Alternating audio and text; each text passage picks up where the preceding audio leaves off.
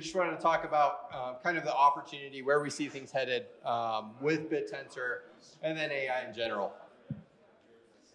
So, um, who we are, we're a small team um, of just right now collaborators um, working to leverage BitTensor, um, Web3, all of the stuff on demonstrating where we can go in the future with Web3, Web4, um, and increasing adoption of BitTensor broadly right? So our belief obviously is a more intelligent global network of neurons means more innovative answers we can leverage to solve the problems. And that's what it's all about, is solving problems um, that we face today.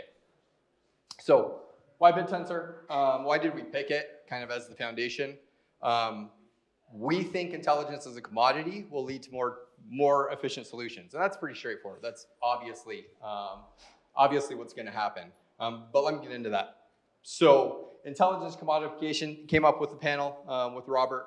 Um, commodities have always acted as the foundation of empires, right? Everything is built on commodities. That's where creative creativity is founded on. That's what um, encourages trade and interaction and all of the wonderful stuff we have today is because it founded as a commodity and being able to value that. Um, so we think BitTensor has a unique opportunity uh, to convert intelligence into the next commodity.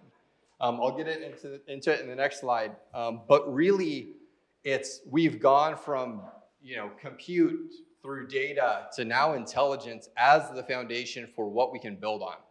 Um, and it'll be all summed up in value um, based in tau. Oh, went the wrong way. Um, so where we think, where we're seeing things going um, is in that commodity, right? So progression depends on our ability to commoditize the previous generations for refining procedures. Over the past 10, 20 years, we've spent um, a ton of our energy and resources and businesses literally just trying to get data into intelligence so we can take action. Um, that's, that's been the past. I mean, so much, probably most of our careers is based on you know, analyzing data, managing people that analyze data, um, writing code to analyze that data so that we can come up with solutions to problems. Um, it makes up a big chunk of our economy. Um, and that gives competitive edge, it gives profit, but also what we've seen is it has built a whole bunch of extra fat um, on our industries, and we want to be able to slice that down. So with the commodification of intelligence, um, the inefficiencies of all that, right? All that extra fat that we have of people going and building out, um, you know, services on services um, to be able to help, you know, just be able to extract data from a database. Um, that needs to go away. We can't be just living in the world of how can we optimize and profiting off of that. We really need to come up with solutions to the problems we're facing. So three main focuses um, that we're seeing things headed. One is hardware that's powerful enough to host most models, uh, but also efficient enough to limit electrical costs and um, carbon emissions, right? We talked about that H100s. They're impossible to get. NVIDIA has, you know, all of that ownership of that. Um, and today, because it's so narrowed, because you have a few companies that have the relationships, they just print money straight into the developers' pockets, right? They have that incestuous relationship, and we don't have a lot of creativity. Whereas, you know, with Bitcoin, mining, all that um, hashing, um, there's been a lot of money spent on making Bitcoin efficient. And we want to bring that also um, to BitTensor as well, um, and intelligence and AI models. Second, the AI models that are constantly improving because of free market competition and open feedback and comparisons. Um, that's a no-brainer. We really need to get to um, open. We had a panel just a second ago just talking about that, needing more open AI models so that we can solve um, real problems. Um, and then third that I want to talk to a lot on is the re-envisioning of how we interface um, with data, leading to less screen time, more personal time, but preserving all the solutions that we have. So um, BitTensor as a value proposition um, means that BitTensor has its it's been able to be the first mover in um, encapsulating value of intelligence, commoditizing intelligence, as opposed to, as we've talked about in the past, just having it as an add-on, you know, that's limited to Microsoft owning it or OpenAI AI owning it or Google owning it. Um, intelligence by itself can be valued. So um, let me take a step back and walk, talk a little bit more about that. Um, so AI generally should be about solving problems that we're facing. Um, it shouldn't be about um, the just about the data and then being able to sell that. Um, that's actually two ahead. Let me jump to that. So as of today, what we've seen is a lot of this cost plus pricing, right?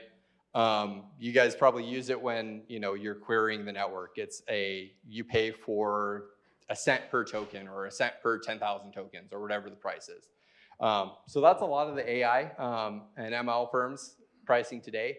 That doesn't encourage development. That only encourages um, utilizing more tokens, right? In fact, our perspective is it kind of encourages the opposite, where we're we're seeing people the more more you have to query, the more you're going to pay the provider. Um, so there's not real profit motivation um, to improve that.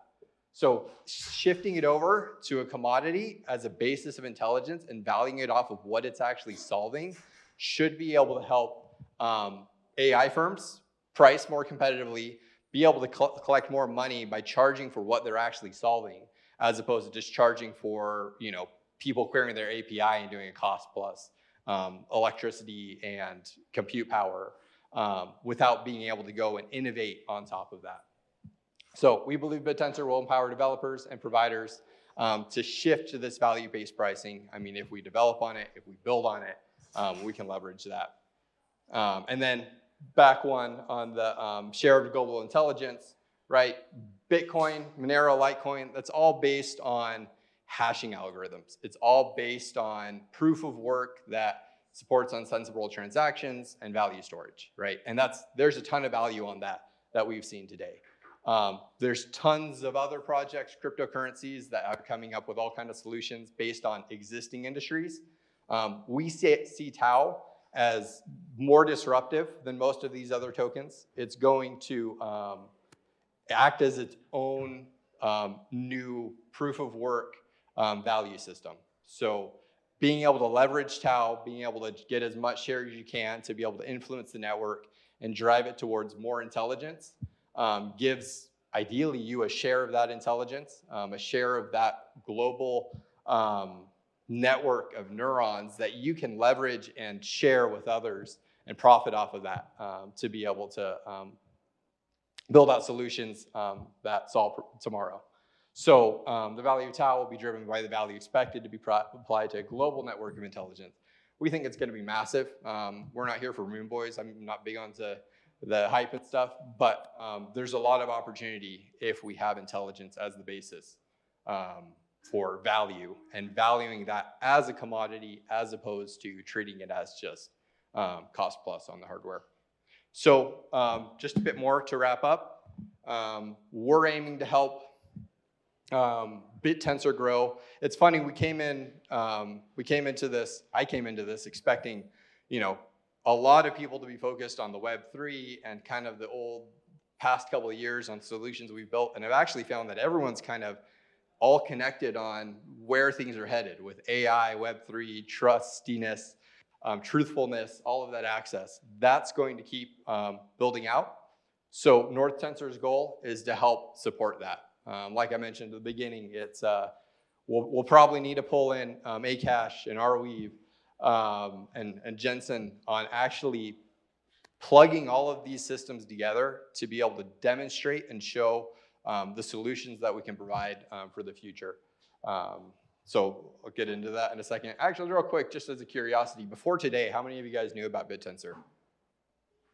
Okay, like hardly a handful, you know, maybe a third, a bit less.